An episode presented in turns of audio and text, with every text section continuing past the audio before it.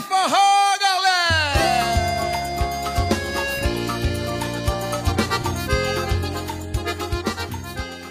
Foi prorrogado até 20 de maio o prazo para que as prefeituras interessadas em receber apoio do governo do estado para os festejos juninos se inscrevam no edital do São João.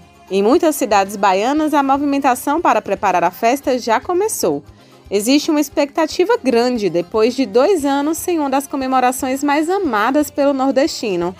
O prefeito de Cruz das Almas, Edinaldo Ribeiro, destaca que eles estão trabalhando para fazer uma grande festa. Ele lembra a perda gerada pela pandemia e fala sobre a esperança para este ano com a geração de renda para categorias diversas. A pandemia gerou uma perda muito grande para o município, deixando de circular mais de 20 milhões na cidade, de gerar milhares de empregos e renda. Muitas pessoas conseguiam lucrar com as festas, o sustento de um ano de sua família. Durante esses dois anos, ficaram sem essa renda é o maior evento turístico da cidade. As pousadas e hotéis trabalham com 100% de ocupação. O comércio aumenta seu faturamento em mais de 50%. E com o impedimento de ter a festa, tudo isso foi perdido. Acredito que Cruz das Almas será o principal destino para o São João. Estamos na expectativa de receber mais de 100 mil turistas. É o maior evento turístico da cidade. São mais de 20 milhões injetados na economia da cidade. São gerados cerca de 5 mil empregos, desde os vendedores ambulantes, comerciantes, agricultores familiares, a população que tem suas casas para alugar, transporte alternativo, táxi, mototáxi, pequenos empreendedores, até artistas e fazedores de cultura. A minha gente, esse povo varonil, fale da França, da Itália,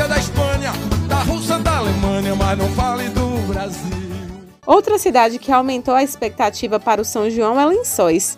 O anúncio das atrações dos festejos foi feito durante um evento de lançamento realizado em Salvador.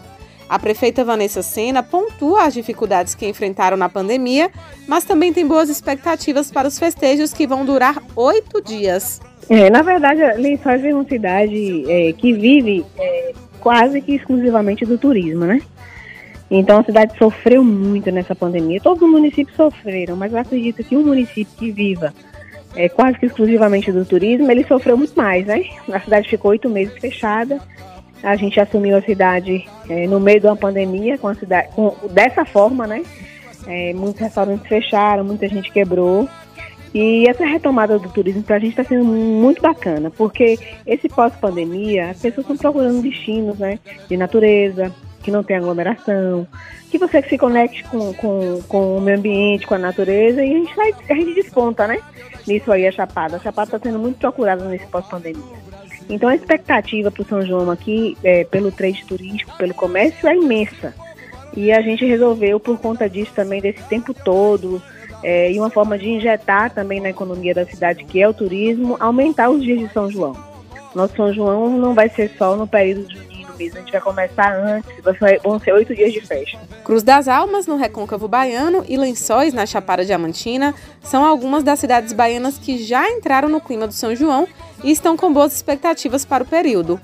Há cidades interessadas no edital de seleção pública para a celebração de convênios de cooperação técnica e financeira para a viabilização do São João da Bahia e demais festas juninas, promovido pelo governo do estado, terão até 20 de maio para se inscrever. É preciso levar a documentação presencialmente na sede da Bahia Tursa, de segunda a sexta, no protocolo central no Centro Administrativo da Bahia, em Salvador. O valor do apoio vai de 50 mil a 140 mil reais. Raíssa Novaes para Educadora FM.